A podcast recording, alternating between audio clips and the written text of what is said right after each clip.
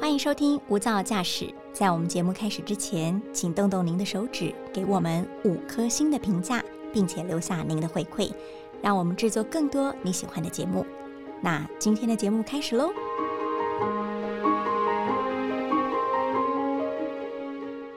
假如你打算做一件事，你会考虑多久？考虑有没有时间，有没有钱，考虑我今年已经几岁了，考虑一个好好的理由说服我自己。但是英国的喜剧演员卓别林他说，我们总是考虑的太多，却太少去感受。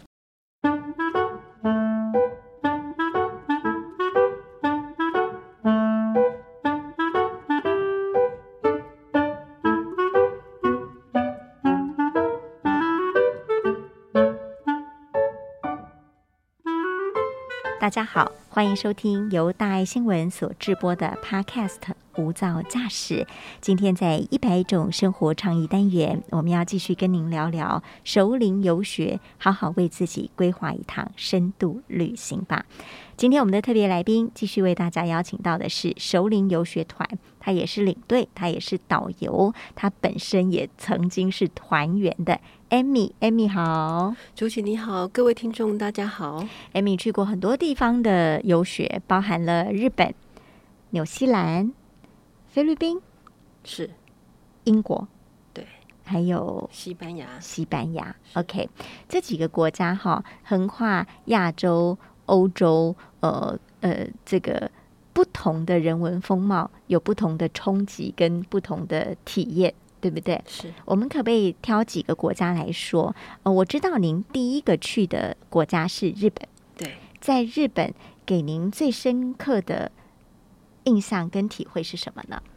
我想日本就是这样子，很多人都经常去，也很爱去，就是让你会怀念的地方。比方说它的治安非常的好，它的人非常的有礼貌、友善，然后街道很干净，对，这些都是为什么一直吸引台湾人想要一去再去的旅游。是。那还有很多人是喜欢去那边购物跟吃美食。那我去那边觉得印象最深刻的反而是日本的这个公益组织办的语言教室。是。为什么呢？因为这些老师呢其实都是志工，就是没有领薪水的志工老师，是退休的老师啦，退休的各行各业的工作人员，或者甚至是家庭主妇。那他们不领薪水的情况下呢，他们竟然也把这个语言教室操办得非常的好，不是草率跟敷衍了事的不是对，日本的这种职人精神的话呢，不仅是在各行各业可以感觉到，连在做志工、做医生等等，我都会感受得非常的深刻。Okay. 我觉得他们在做事情就是要做到100分，做到完全的到位，不会因为我没有领薪水，我是志工而就轻率待之，不会，他们就是用非常严谨的精神在看待做公益这件事情。所以日本人的认真跟那种职人的精神真的是很多台湾民众很赞许的。是。那你因为在那边住了多久？1个月的时间，特别对这方面有很深的感受。对，比方说我们去路边不小心遇到了卖便当的太太们，因为日本你很少看到什么路边摊，可是我们因为去到那个办公区附近都没有那个餐厅，所以那一区呢就刚好有一群太太，他们会固定在中午的时段出来卖便当。那你看到他的路边摊呢也是非常的干净，然后那些太太呢把那个所有的便当弄的呢就好像要准备给他的家人吃的一样。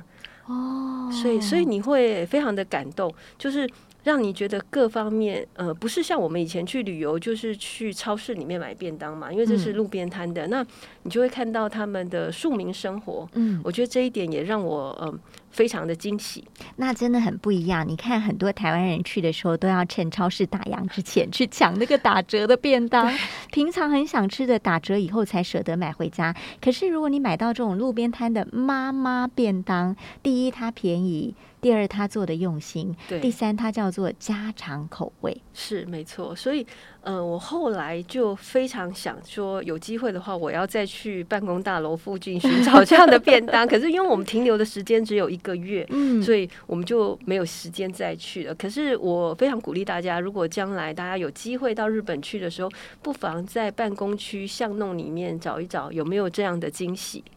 关于吃跟我们想象的不同，我们再要谈谈英国。我们都觉得英国的食物其实可能没有这么可口，或者没有这么合所谓台湾人的口味哈。但是我们今天要聊的是英国的 pub， 不是我们想象的你进去喝杯小酒听听音乐的地方，它是可以让你满足你的想要饱餐一顿的这种想望，对吗？对， pub 是这样子，就是说它的营业时间是从中午就开始，可是我们白天去喝酒的人并不多，对，所以他们就想要增加这个营业额。那有什么方式能增加营业额呢？就是推出这个所谓的商业午餐，就是超值的午餐让你去享用。比方说像我们在南部游学的那个地方呢，它的午餐只要5英镑，5英镑大概不到200块，对，不到200块台币，对对对，那你就可以吃到热食，不会吃到什么冰冷的三明治啊这一些。然后再来就是说 pub 也是一个非常有趣的地方。有些地方，有些小城市，它甚至是没有超市的，但是它不能没有 pub， 因为这个 pub 就是一个居民联络感情的地方，他们需要到那边去聊天，去那边社交，甚至去那边相亲啊，介绍男女朋友啦，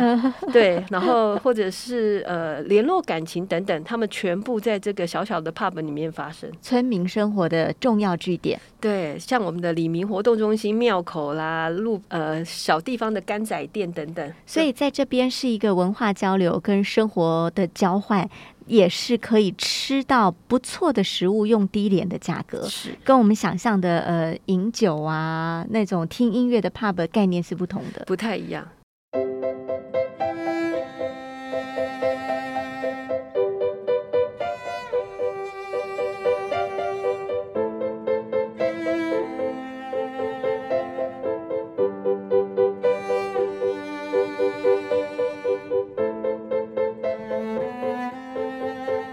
那我们再谈纽西兰，纽西兰人一开始你以为他不是那么爱干净，是不是？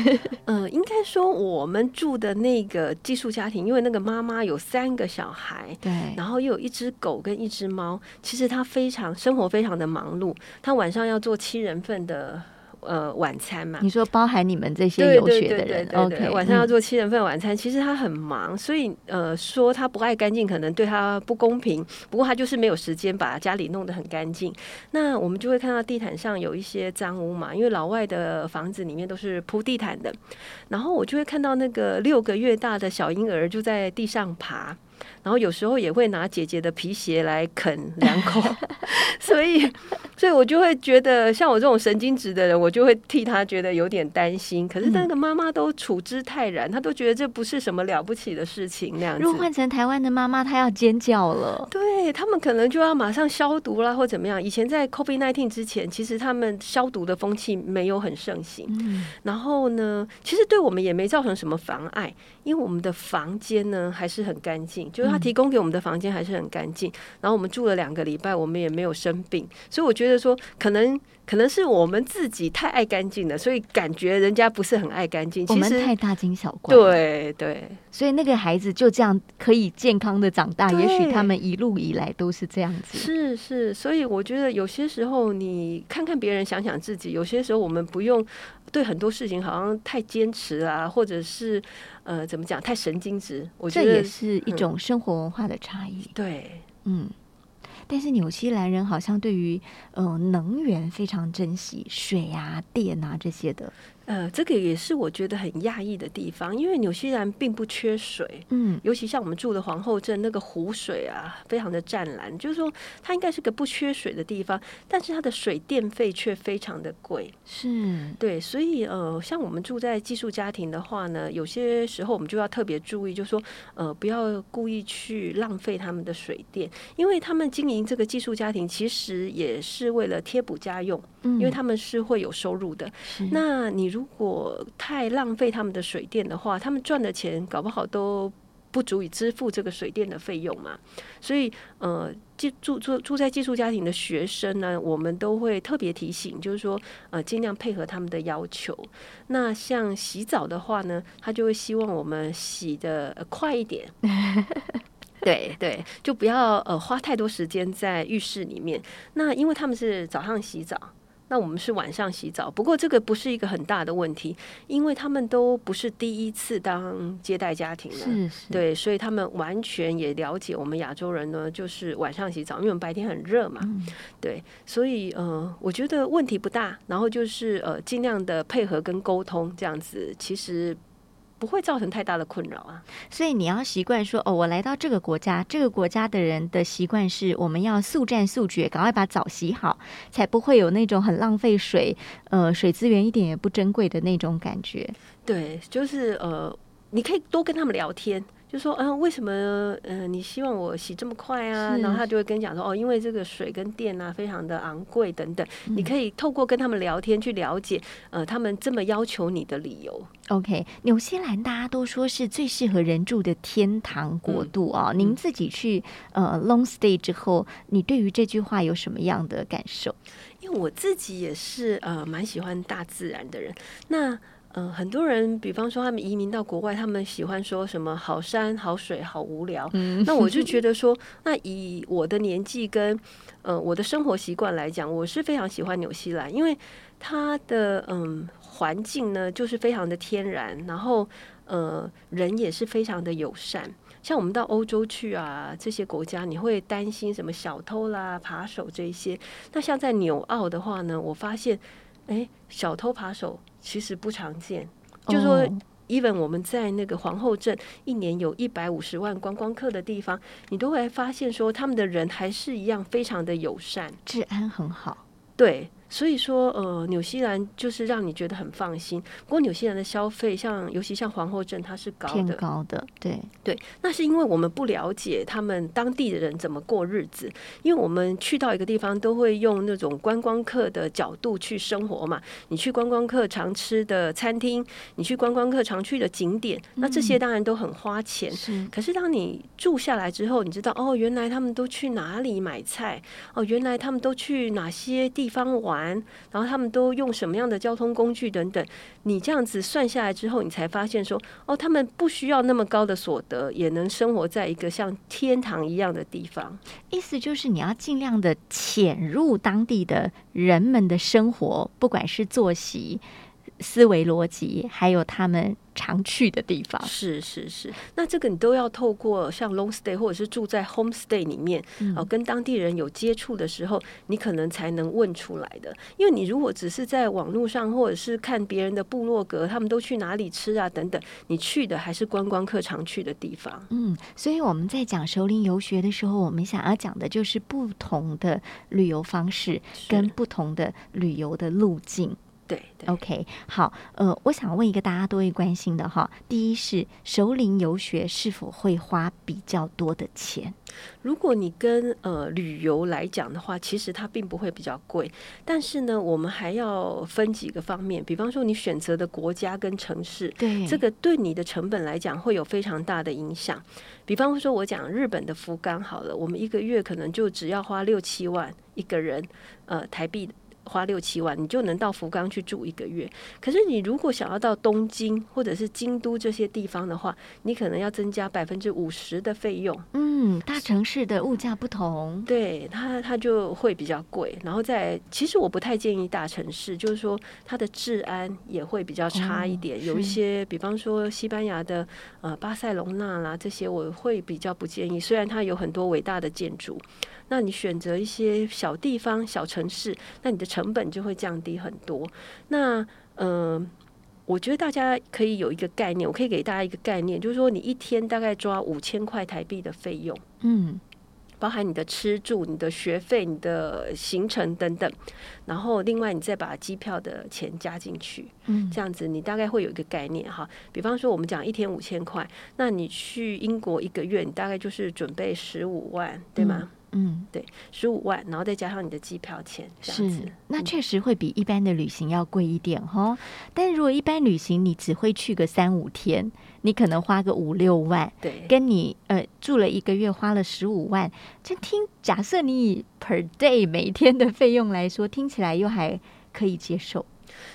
其实就是跟你想要把行程安排的多丰富，这都有关系。如果你只是想去一个地方，住在寄宿家庭，然后我早上只是想去上课，我下午的完全我不想花钱去参加任何的活动的话，那你又可以把成本更降低下来。嗯，对。然后比方说像菲律宾那一种，只是纯上课，几乎只是纯上课，你的旅游活动非常的少。那1个月的话大概是8万块，你早上可以上4堂课左右。而且菲律宾的物价又比台湾要低一点，对，可是他的3餐全部学校帮你包了。 OK， 好像很多人去菲律宾游学，我也是去了菲律宾游学之后我才发现，原来菲律宾游学已经是一个怎么讲，已经是一个显学，对，已经是一条龙的服务了。哦，因为我本身以前我18岁第一次游学我是去英国，然后后来我带游学团的时候呢，我大部分也是走欧美，我只是到后来最近的这一次我才带了新加坡，所以我以前对亚洲的游学没有很注意。后来去了这趟菲律宾之后，我发现原来日本人跟韩国人都在那边设立的非常多的语言学校，主要是学英文是吗？对对，有用菲律宾的老师来教大家英文。然后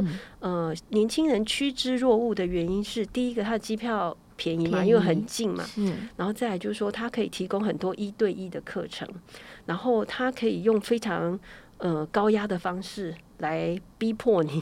让你的英文在短时间内进步，突飞猛进，比较有目的性的游学了，对吧？是，所以还好，我只去了1个礼拜，因为对我来讲那是有点高压，这比较适合青少年游学团。也不见得，就是你有目的的。比方说我讲一个大叔的故事，就是说他去那边3个月，我遇到他嘛，中国来的，我就问他说，你为什么一个人来游学，来菲律宾上课？他就跟我讲说，因为他想他带他太太去环游世界，可是他的太太呢很害怕，他们2个人都不会讲英文，这样去很容易就丢掉了，所以呢他为了完成这个梦想，所以说他就报了这个菲律宾游学，每天要上8堂课，所以他来先修一下就对了，就是提升，在用很短的时间提升自己的英文能力，所以他每天上8堂课。我看到他每天晚上，他还要吃饭之前，我看到他都不想跟任何人讲话，他都非常非常的累。可是你带着目的来学，我觉得这样是好的，因为你可以用比较短的时间，然后把你的程度逼到一个可以沟通的程度啦。是是。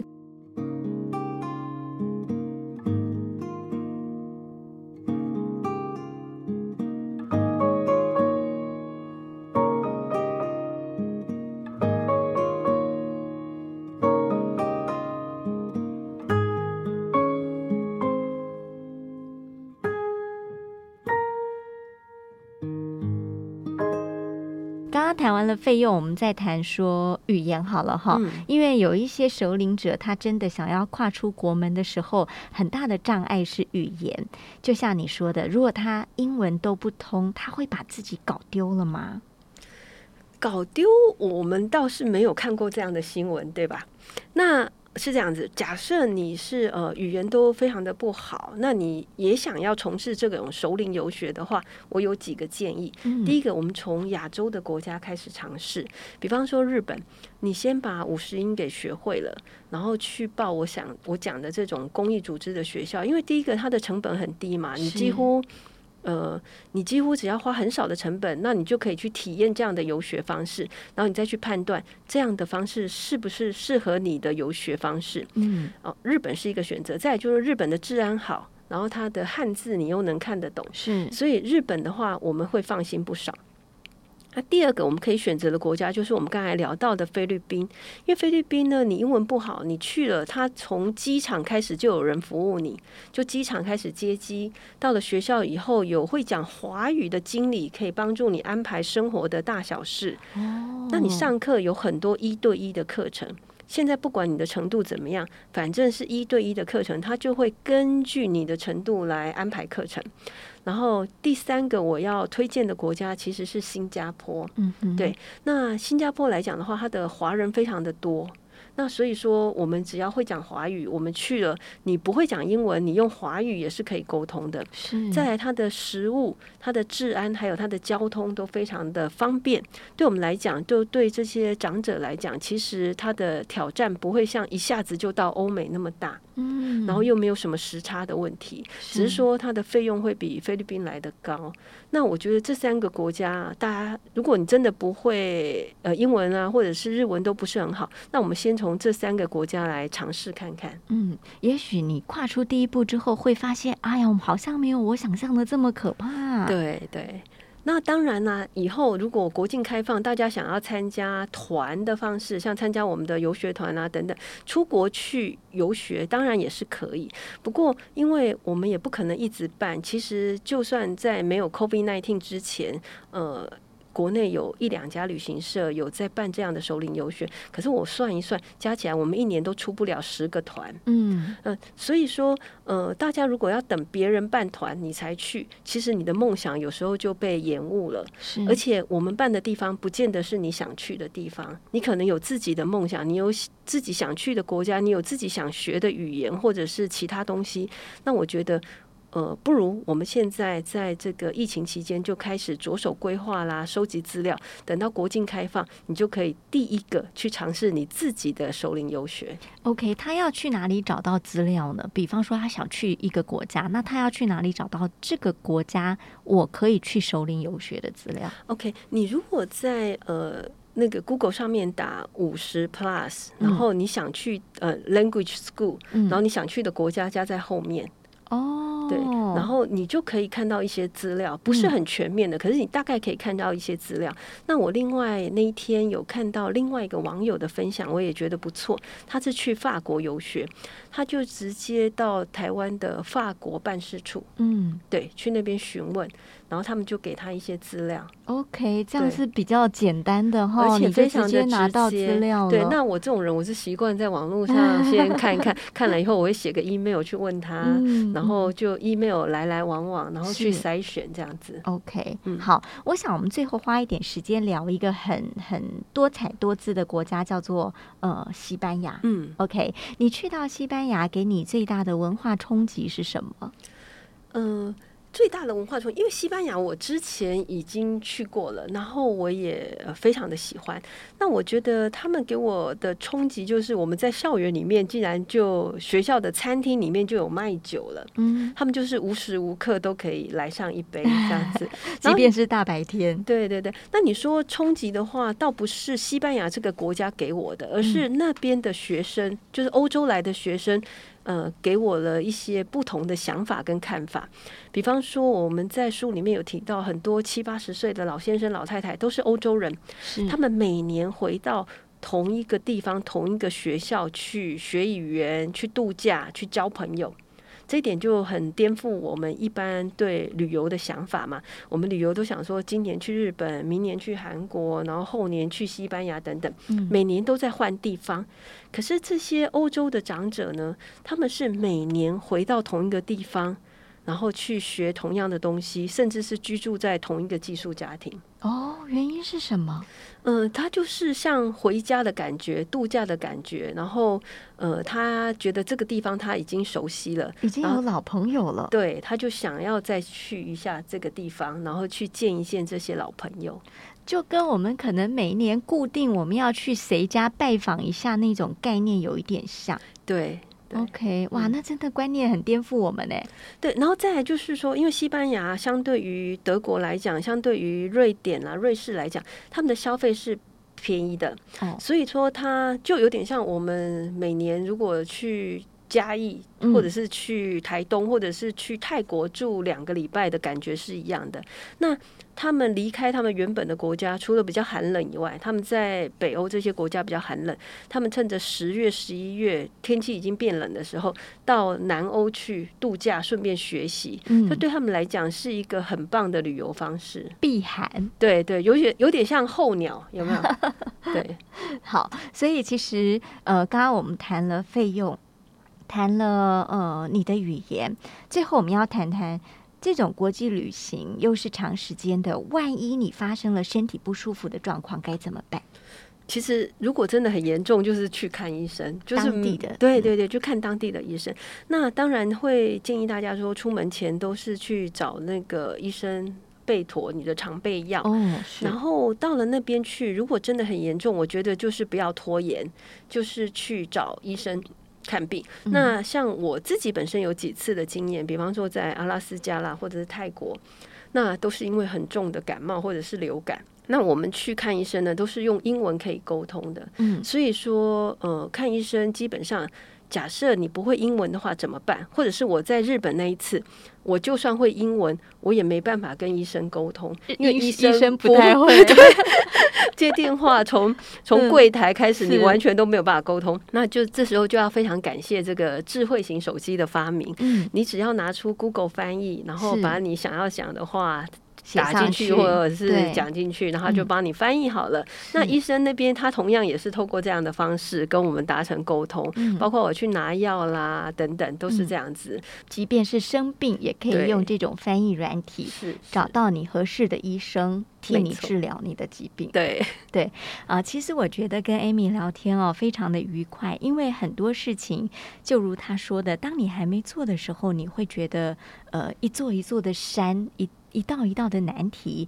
阻隔在你的面前，可是当你真的跨出这一步的时候，你会发现很多事情没有你想象中的这么难。对，而且你也会发现自己蛮厉害的哟这一关一关，一座一座的山都被我一一的排除了，这一条路变得很笔直，而且前方是风光明媚的。我们常常听到要活就要动，可是动这个字对每个人来说可能有不同的解读。 Amy 说动身，来一趟游学，来一个不同的深度的景点的造访，那都是不同的眼光在看待这个世界。动起来吧，你会发现你想要的跟你原本害怕的可能不太一样，你的收获也会比你想象的多上好几倍。今天非常谢谢 Amy 跟我们分享了熟龄游学的深度之旅，谢谢 Amy。 谢谢竹琪，谢谢大家，也谢谢您收听今天的无噪驾驶，这是由大爱新闻所制播的 Podcast 100种生活创意单元，我们下次见。